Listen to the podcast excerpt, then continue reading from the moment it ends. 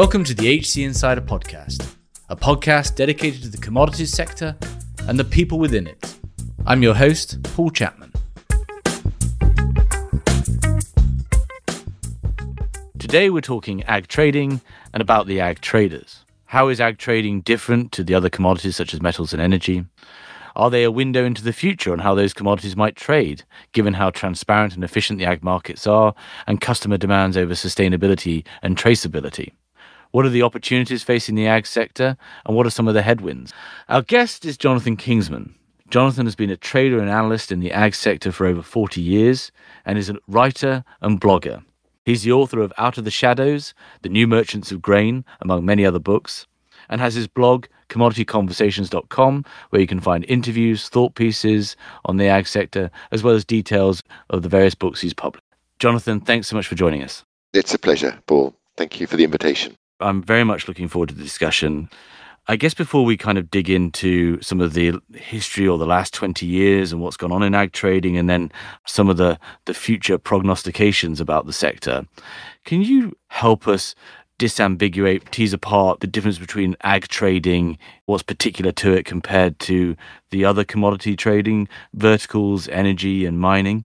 Yes, agricultural trading may be a little bit ahead of the curve on the other commodities, particularly metals and oils. When I first started in the business 40 years ago with Cargill in the sugar department, to buy sugar, you had to buy it pretty much from a government agency, and to sell it, you had to sell it to a government agency. Now, the agriculture commodity markets were privatized in that big wave of privatization post Thatcher and Reagan. So now you're dealing with pretty much private people. And private individuals and private companies or public companies, but not governments. So governments have stepped out of the agricultural supply chain, and this makes things much more, much easier for traders. There was a lot of corruption in the business when I first started 40 years ago. You had uh, low paid bureaucrats working for governments in buying agencies, and they were susceptible to being bribed, in a word. And all that has fortunately been swept aside by this wave of privatization. Now, in the in the metals and the oil, there's a less of a distinction between resource extraction and trading. If you look at Glencore, for example, they are a big mining company and they have to get involved with governments in terms of permits, etc. But in ags, governments have largely stayed away. So that's one of the good things. I get the feeling that agriculture is the supply chains are more transparent than other chains. we have fully functioning futures markets, long history of future markets. So there's this price transparency involved. There's also highly competitive markets uh, and a wide ranging democratic spread of information. So it's, it's quite hard, or if not impossible, for an ag trader to make a margin, a markup, when he buys commodity from one person and sells it from another. Most people view commodity traders as people that buy from a farmer, then add a huge margin, and then sell to a consumer, pushing prices down for farmers and prices up for consumers. But that doesn't work anymore because these markets are so competitive the second viewpoint that people have of commodity traders is that they are speculators. A friend of my wife says that she doesn't want a speculator between her her food and the farmer that produced it. But in fact, traders don't speculate that wildly, and it, they don't try to manipulate markets because traders tend to stay away from markets with low liquidity, which can be manipulated because they don't want it being manipulated on themselves. Hmm. So I think those are probably the differences. There's a couple of points to, to dig in there. One is, and we're going to come on to kind of how the ag market, ag trading, is in some ways that view of the future about where metals and energy are heading, particularly oil, as you said. In general, merchandising trading in ag is a relatively low margin, even negative margin activity until there are dislocations or events that these global ag trading houses can take advantage of. Is that a fair statement? And can you unpick that for us? Absolutely. So most of the big traders now have tried to have very long supply chains. And what they're looking to do is to try to make a tiny margin on each stage of that moving the commodity along that supply chain.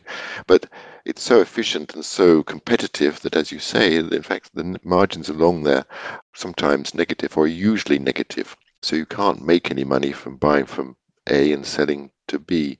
So what these traders have to do is they have to look for mispricings at every stage of the supply chain and take advantage of those mispricings. And that, of course, helps the market work better and makes it more efficient. So they're looking for these mispricings at each stage along the supply chain, but by having a global footprint and, and a complete overview of the supply chain, they actually can see times and can profit from times when the outright price, not the differential prices, when the outright price is mispriced. So this really happens at times of market disruption. Something's happened, there's a trade war started, government intervention, or more likely to be weather, a drought or a, a flood or a freeze somewhere. And that market disruption means that the outright price is mispriced and these traders can make quite considerable amounts of money at that time on the overall market. But they have to be involved at every stage and to be moving this these commodities because otherwise they don't see that. So yeah. you have to be in it to play it. And we'll come on to, I think, how that's been a part of driving the consolidation along with other market conditions. There's one more other, other very prosaic observation to make, which is in the case of metals and energy, it's much easier to predict supply as per resources put in right? If you're going to build a mine, you don't have to face the, the nature of crop yields, climatic impacts, and so forth. It's a much more dynamic supply side in the agricultural space. Yes, absolutely. The number one driver is the weather. The number two driver, funnily enough, is price. So there's a quite a long lag feedback mechanism between price and supply. So this creates a, a very cyclical nature of for agricultural commodities. The prices go up, farmers plant, they plant too much, prices go down, and then prices stay down for quite a long time. And because they've already planted the crop and they bought the seeds, etc., and they're producing, they've got the equipment. So agricultural prices can stay low for longer than most people think they can. And that means that when they do move, they move quite a bit and quite violently. So there's volatility in agricultural prices driven by this feedback mechanism of price. And that, of course, makes it quite difficult for publicly quoted companies, for example, because you get large profits during a up period when you get a period of market disruption or after a long period of low supply and then you get years of low prices, negative margins, very low profits. And if you have shareholders, they want to see business growing every year, they want to see fairly even earnings, and that doesn't happen in agricultural commodities. Yeah. Those earnings, when they are happening, get discounted because they're seen as cyclical and trading led. So it's uh, it is a tough space. I think that's a, a, great start, a great intro into some of the nuances of ag trading, which I think is fascinating to compare to the other two verticals. The last 20 years, there's a couple of themes I want to pick out and dig into. Firstly, I think it's fair to say that the agricultural commodity markets and the, the traders themselves, their fortunes have risen and fallen largely in line with the broader commodity supercycle. So there was a great 2000s, uh, a less great 2010s, and now there seems to be a, a return to form. First off, is, is is that a fair statement in your in your perspective? Absolutely. And as I said, the trading companies can make small profits by taking advantage of mispricings on differentials all along the supply chain, but they really come into their own and they really add value when there's a dislocation. For example, would be Trump trade wars. So China doesn't want didn't want to buy soybeans from the US, so they bought them from Brazil. So if you're originating from Brazil as well as from the US, then you can meet that supply. But it's during the times when the market is severely dislocated and the flat price is dislocated that these trade houses really add value and they really make the money. Yeah. So the first big theme to pick on is consolidation. You have seen this continuing consolidation amongst the number of trading houses that actually are active merchandising ag products. There's also been a little bit of splintering as well. There hasn't been so much vertical integration that's been going on, but that consolidation, I assume, has been in large part driven by ever more efficient markets and that need to have longer and longer supply chains so that you can both see and then enact on those periods or dislocation or price mismatching. Absolutely. So if you're an ag trader, you want the longest supply chains possible and the biggest global footprint possible. And so that means that you really have to be big to be involved. Another point is that some of the smaller the smaller traders have been getting out or being absorbed because they haven't got that global footprint or the long supply chain, but also because they've been lacking access to finance. The banks are not keen on financing small traders. They need to have the security and the confidence, and that's uh, to be involved in financing bigger traders. And there's a certain momentum, there's a certain snowball effect that happens here, is that as you get bigger, you make more profits and um, you can invest more and get bigger.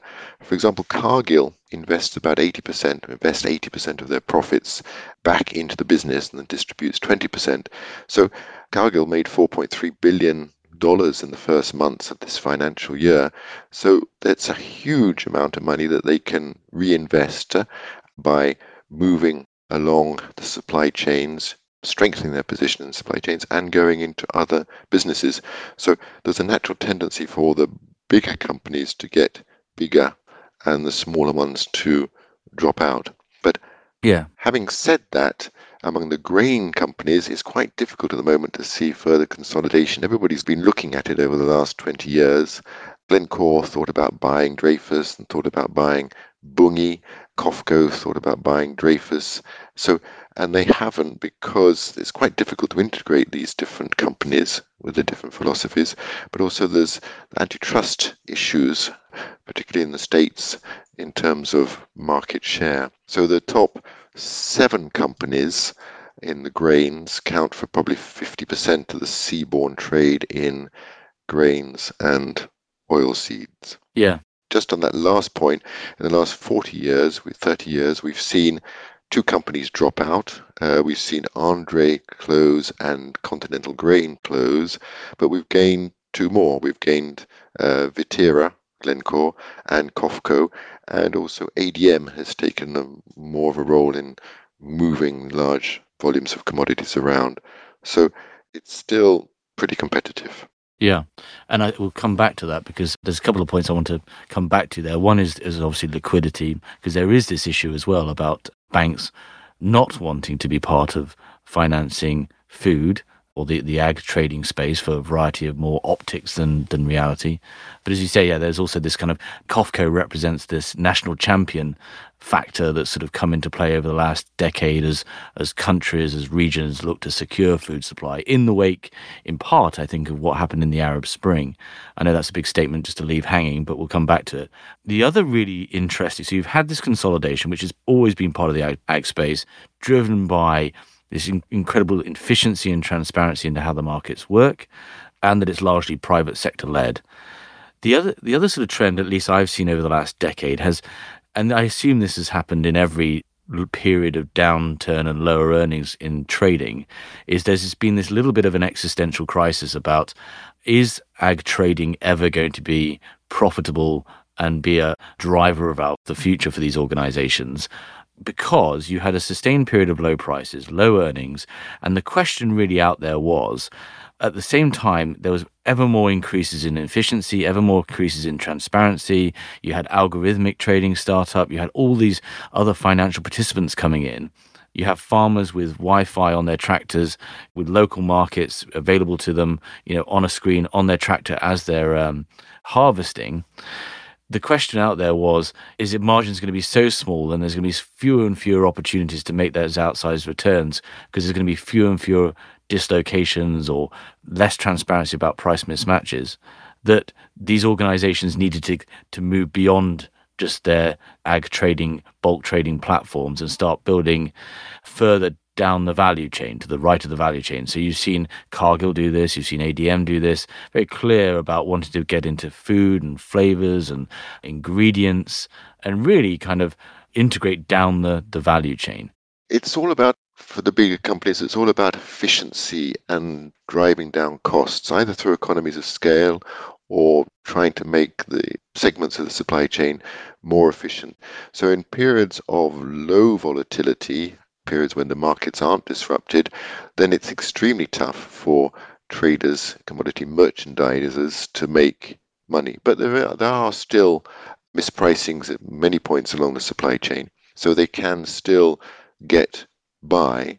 And the idea is that you hang in there, you maintain your client relationships, you try and increase efficiency, you introduce the latest technologies, you build up the the teams that you need so that when the market does is disrupted for one reason or another, then you can take full advantage of that changes of the flat price.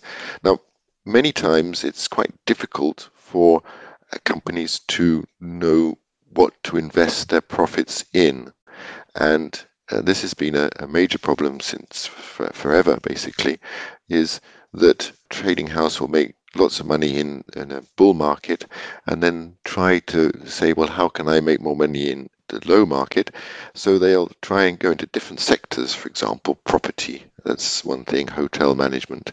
For example, Robert Kuok of the Wilmar fame uh, founded the Shangri La hotel chain, which has been very profitable and very successful. So these companies do try to invest outside the sector to try and even out those profits in the period of down prices. They also try to move along the supply chain a little bit, but there it's difficult because they can find themselves competing against their customers who don't like it, or they find themselves in businesses that they don't uh, really understand. Mo- if you go too far towards the consumer, then you become a brand manager, and that's a very different skill than being a commodity trader. So it's quite difficult for a vegetable oil producer to retail vegetable oil in supermarkets. It, they do it, um, and they have been successful. Wilmar has been successful in China. Bunge has been very successful in Brazil, but it's not the, the core business. If they go the other way in ags, they can end up in farming, which is a completely different type of business. And both Dreyfus and Bunge invested heavily into sugar cane in Brazil, and because of the dependence, it's really farming. The mills produce, grow their own, a lot of their own cane. They didn't know how to farm. They didn't like it. They were both fairly disastrous investments, which they both now managed to sort out by putting them into joint venture vehicles with other companies. So it's quite difficult to move along the supply chain and quite difficult to try to go into other businesses. So some will, will be going into businesses which are connected, for example, flavors and feed different ingredients to try and turn their commodity business into an ingredient business. Um, so they're not taking, they're not price takers in a commodity market, but they'll be price setters in a ingredients market. That's happened in coffee with the a lot of the new specialty coffees being sold in the specialty sector, so they're adding to add profits there, margins there, and ADM is doing that successfully with ingredients and different elements of decommoditizing their business. But ADM, remember, was never a really major bulk commodity trader. They're an industrial company that traded and still trade commodities for their own business. So they trade when they need to and not all the time. So remember the ABCD, which people talk now about, is ADM, Bunge, Cargill, and Dreyfus. The original A was Andre, not ADM. Yeah, I think I certainly agree on how challenging that is, and I knowing ADM very well, except that they, I think they're well better positioned to make those kind of uh, expansions or connecting to adjacent marketplaces, and have proved that as well, right? You can see that in their results. Absolutely. But in typical, the challenge I see is twofold.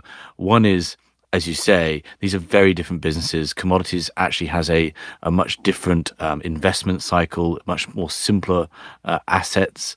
Very much, you know, R and D doesn't exist in many ways, right? Compared to getting into the consumer side of things, or, or further to the right of the value chain or even up to the seed side.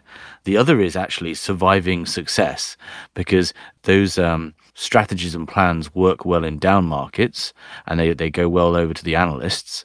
But as soon as results start ticking back up, like we're seeing now, it's hard to maintain those those investments which suddenly don't look as profitable, look much more long term against what looks like an incredibly lucrative trading platform it's almost a, uh, a double edged sword as well when markets return. Because these companies are suddenly making huge profits out of trading and merchandising, and then they're saying, well, actually, is my particular, I don't know, bottled oil or my ingredients uh, sector or my flavors or whatever it is, is that a core business? In the case of ADM, it definitely is because I said ADM is more of an industrial company. They're certainly used to managing these different segments. So they've been very successful in those. Others, it's a little bit tougher. And I know Dreyfus, for example, is doing a very good job in trying to get into different segments and different sectors and to decommoditize their business to be a, a supply chain manager and a food company. But they are really by nature an excellent trading company. So that's what makes it a little bit difficult. Yes, yes. Okay, moving on from that, we've sort of touched on this idea that ag trading, ag markets are almost potentially a window into the future for other commodity verticals, whether that's metals, whether that's oil, whatever it might be in the nature that they are i mean you and i have talked offline but you know almost arguably 10 20 years advanced in the nature of their exchanges the transparency. You've always mentioned governments. Can you just dig into that and give us how you think other commodity traders could look at ag and position themselves for what changes might probably come down there the pike for them?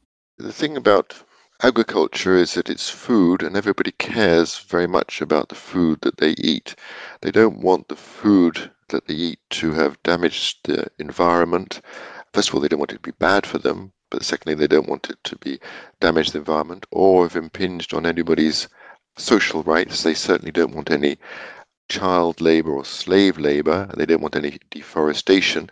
And so consumers want full traceability from their plate or their cup right back to the farm.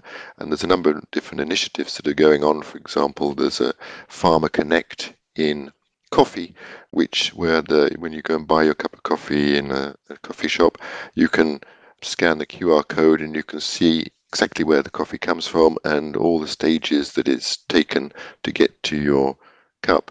So there's a tremendous emphasis on traceability and basically the social development goals which are in agriculture basically, which is the farmer needs to receive a fair price for his product.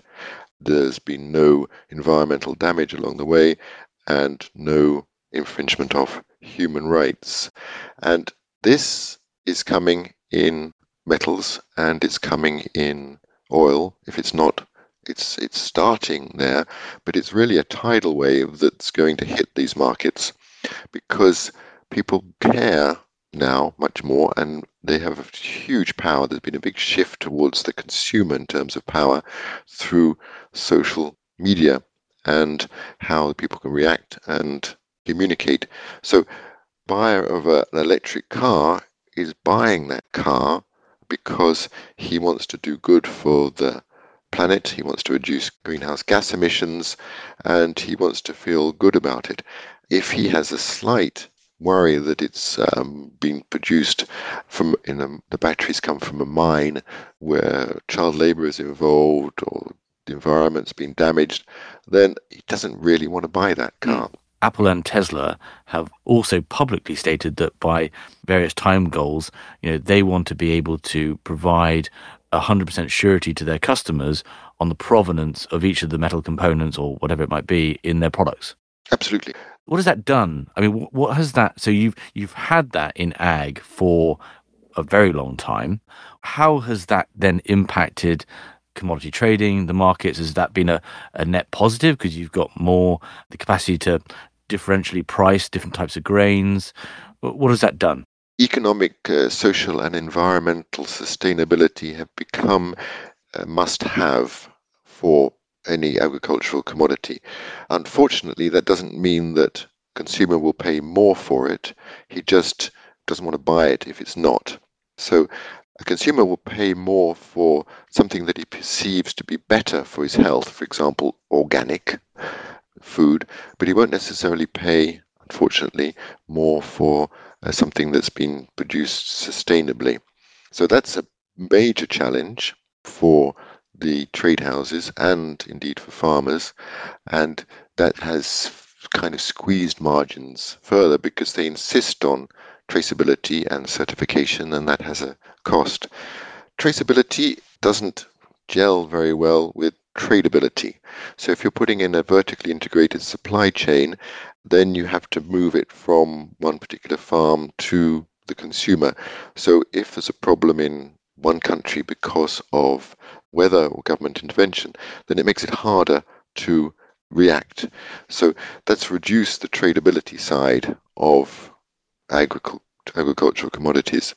So those are probably the two main things. But one thing I'd like have really have to mention is that everybody wants to do this and we're insisting on it, but it's actually very, very tough to do. I'll give you the example of cocoa, where in West Africa the cocoa supply chain suffers from deforestation, but particularly from child and slave labor on the farms, very small farms, very poor people.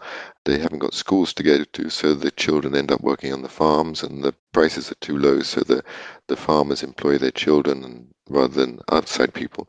So it's been very difficult, and it's an ongoing challenge to try to obtain a clean supply chain for cocoa.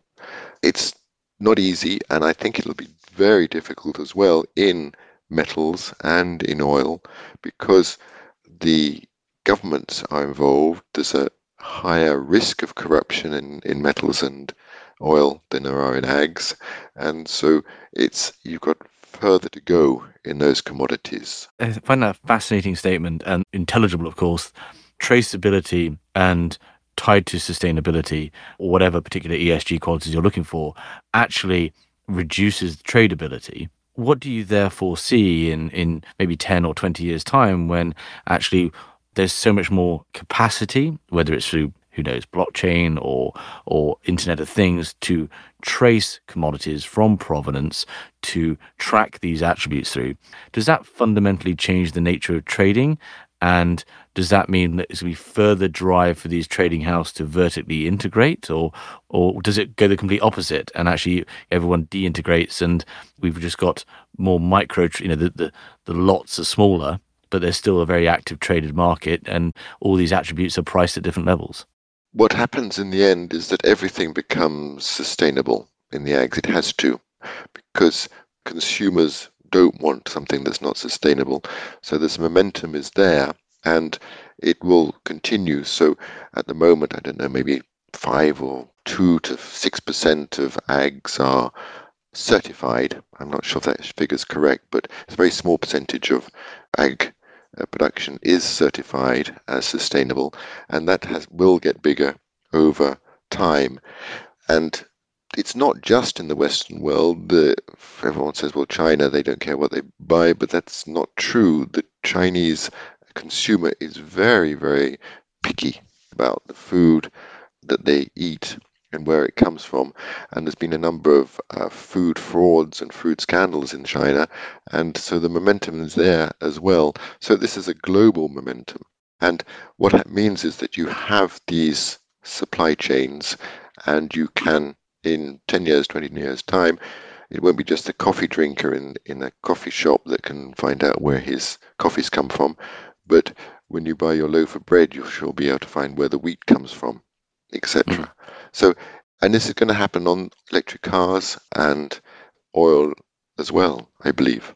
So effectively, yes, this is a case of you'll be shut out of the markets if you don't meet these standards, and there'll be this sort of, you know, subprime market, whatever horror that might look like. But in order to participate at a global level in any of these supply chains in the future, we can look to ag to say, actually, it's not a case of being able to charge more, it's a case of being able to participate. Absolutely. And all organizations, all leadership need to be thinking about how how do they meet a level of sustainability that would be acceptable to the general public on balance. Absolutely. And it's also a question of finance because if you can't prove that you're running sustainable supply chains, then the banks won't finance you. So it's it's not a question of a sort of a wanting or an option. It's there's no choice. The ag companies are becoming sustainable. They're managing sustainable supply chains, and it's the only way they can maintain their finance and their social license to operate, which is a very mm. key word, key phrase, social license to operate. Unless you can be seen to be adding value and doing good and not doing bad, then you'll lose that social license to operate. Very important. Yeah. I want to just go back, if possible, and just dig a bit more into that idea of the transparency and the efficiency of the agricultural trading space and perhaps make quite a sweeping statement. But I would suggest that you've seen far more outsized returns from hedge funds or whomever, directional traders in less transparent markets like oil and metals than you can see in the ag space simply because they are there is that efficiency there is that transparency and any mismatches get quickly corrected unless there's this some outsized sigma event you know black swan type thing that they can take advantage of. So that kind of central question of unless you have that global footprint unless you have that asset base and that sort of one of the big four seven it's becoming increasingly harder to make money as an individual trader, as a, a small trading team. Is that a fair statement? And do you think that will eventually become the case in global markets like metal, oil, energies, etc.? I think so. Because as markets become more efficient and more transparent, the differentials between the different points in the supply chain diminish. And therefore, you have to become you have to have more of them. You have to have a longer supply chain. You have to have a little bit more optionality while maintaining traceability. So you'll find that the supply chains have to be long and the footprint has to be global. So, and you have to be sustainable because you don't get the finance from the banks unless you do. Mm. That teases up nicely to move on to so the challenges that our traders face, and then some of what you see as the, the opportunities in the commodity super cycle and the, and the future of, of ag trading and those ag houses. Talking about the challenges, I think you've really powerfully highlighted for us that the social license to trade and operate, and that is supported by actually getting commodity trade finance, you know, the banks supporting these organizations, and that being a real live debate and challenge at the moment. And all this is driven by this idea of traceability and sustainability. One of the things, just coming back to what you're mentioning there about, okay, if you are going to try and you know, make money out of ag trading, you do need to have this global footprint and you do need to have assets. Having assets, as you've noted in, in your notes to me, like you know, has become essential but it's a it, that that can in itself be really challenging. We've certainly seen that in in the energy space. You know, you've seen lots of, of move into assets in oil trading. You know, owning gas stations, owning big pipelines, terminals, and the, you know the challenges that brings. What do you mean that by assets have become essential, and what are the challenges for these these ag houses in owning them? Well, one of the, the challenges is that they're industrial assets, so it makes it harder for them to operate because if you take, for example, a soybean crushing plant, it has to keep crushing all the time. And the important thing is the capacity utilization. So if you're if you're a big soybean processor, for example, like Bunge, you can't say, oh, actually the margins aren't there at the moment, or I'm not happy. I think I don't can't read the market. I'll step out of the market. I'll close it down. That's not how these assets work. So they have to work all the time and with the highest possible capacity utilization to reduce costs.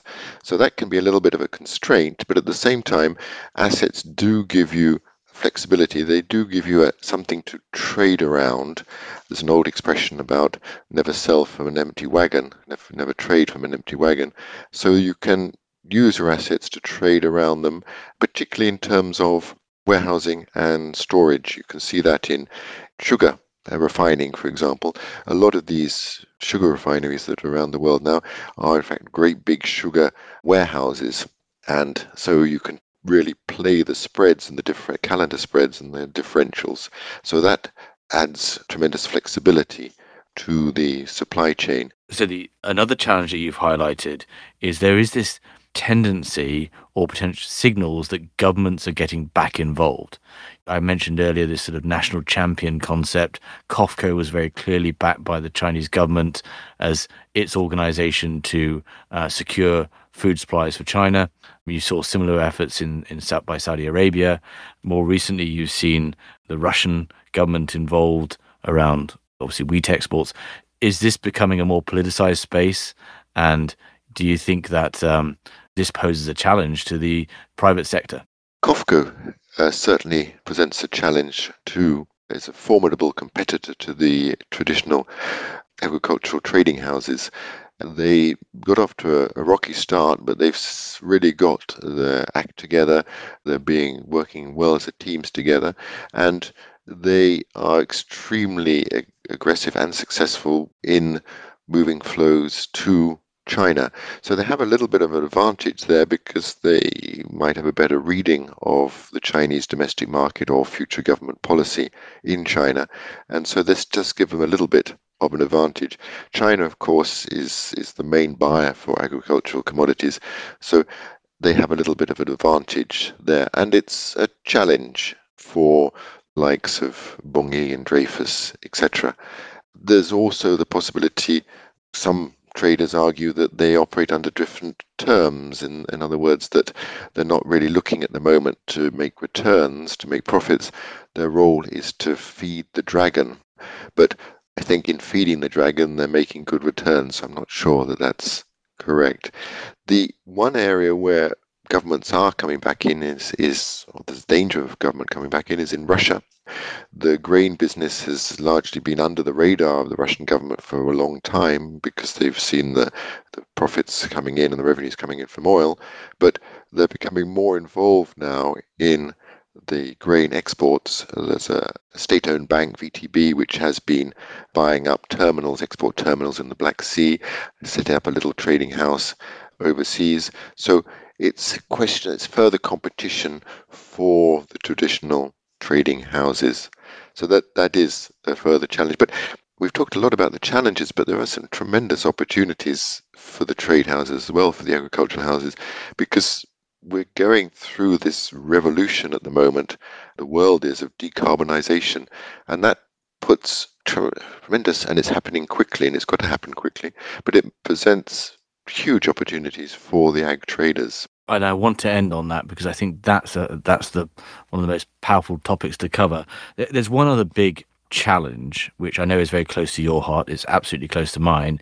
Is talent as well, and I see that being twofold. One is ultimately there has been limited investment in the next generation or generations in the ag trading sector that's in part being by a decade of downturns. There's also some other more structural issues there, people's locational preferences. Many of these entry level graduate roles and trainee roles in the ag trading world are in far flung grain elevators and, and so forth that pose more trouble now than they perhaps did in the past when people have partners who are typically have equally important careers, etc. And the other big challenge and is really stark and is is diversity. Like all of the commodity world, it is ruled by leadership in for the most part is older white men. And I think, you know, irrespective of the future option we're going to come on to, that does pose a real challenge to the ag sector as a whole. And I'd just like to get your take on that. I'm working on a, writing a new book at the moment on the, the agricultural commodities, wheat, corn, coffee, etc., and interviewing the top traders in each of those commodities. And you're 100% right, they're all old white men. and that's not a criticism because I'm an old white man as well, but the commodity sector, the trading sector, suffers enormously from a lack of diversity.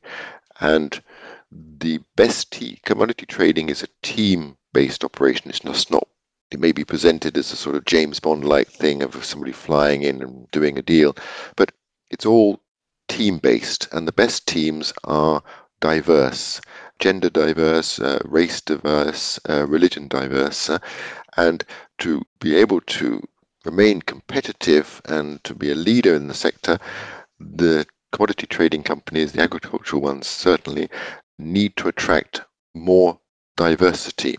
And it needs to do this by one way it can do this is by improving its image. The image of commodity traders, as they started off, is not terribly good. They're looked as looked as speculators, corrupt, uh, and other sort of negative attributes applied to them. So I think the trade, the commodity traders need to get the message out as to what they do and what their role is and where they add value and to attract more diverse candidates. And then once you've got them, integrate them into the team, beat a few old white men around the head and say, look, you've got to run this team and bring more diverse people into it. And the future of the companies depend on that. I think it's a shame that, and this is in part, I think, why the podcast exists, and certainly HC Insider exists outside, is the only stories that sort of seem to creep out of the commodity sector are the salacious ones, right? The the James Bond esque type stories, of which many are significantly dated. And the second point to make is that I see, we see as an organization, real serious intent by leadership in all of the organizations to tackle the issue. And finally, and this ties up with your statement about the opportunity, is that in reality, the one of the sectors in the world that can most change the world through improving sustainability, tackling environmental issues, is the commodity sector because they're also responsible for many of the egregious actions in the past. And so, for young individuals looking to uh, looking at any sector where they can really make a difference, this is almost, to my mind, ground zero. That aligns really nicely with the fact that, like you have just stated, that the opportunity to tackle sustainability is is really also the, one of the opportunities for the ag sector in general. I'd love to sort of yeah get your whether you agree with that statement and love to understand how that presents the best opportunity for them. Absolutely. It is the future. The decarbonisation of the world is the future of agriculture and it's going to happen quickly. And there's an awful lot of work to do.